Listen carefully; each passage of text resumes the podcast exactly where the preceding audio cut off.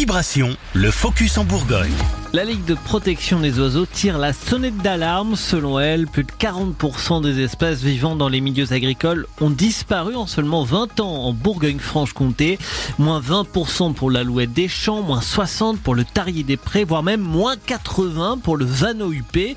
Un déclin lié aux activités humaines. Simon Pierre Babski, directeur scientifique et technique de l'association. De manière générale, euh, c'est lié à la banalisation de notre habitat. Cette homogénéisation de notre habitat, zones urbaines deviennent plus urbaines, les zones agricoles euh, voient une intensification de la production agricole, euh, etc.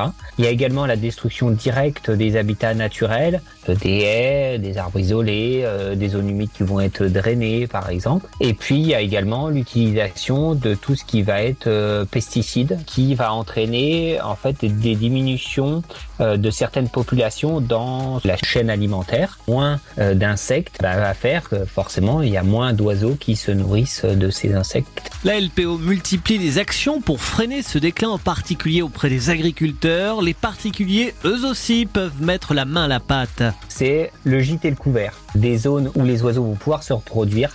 Euh, donc il y a des oiseaux qui nichent au sol, il y a des oiseaux qui nichent dans des petits arbustes, il y a des oiseaux qui nichent dans des arbres. Donc essayez d'avoir cette diversité-là. Et puis le couvert, euh, donc la plupart des oiseaux nourrissent leurs jeunes avec des protéines animales, des insectes. Il faut avoir des insectes dans son jardin, donc on va pas réintroduire des insectes dans son jardin, mais on va faire en sorte qu'il y ait euh, de l'herbe haute notamment. Et puis euh, il y a des espèces qui sont granivores, donc faire en sorte de laisser ces herbes monter à graines et faire en sorte que les graines retombent au sol. Et ça, ça va permettre de nourrir un certain nombre d'espèces. Enfin, pourquoi ne pas laisser une coupelle d'eau à disposition l'été?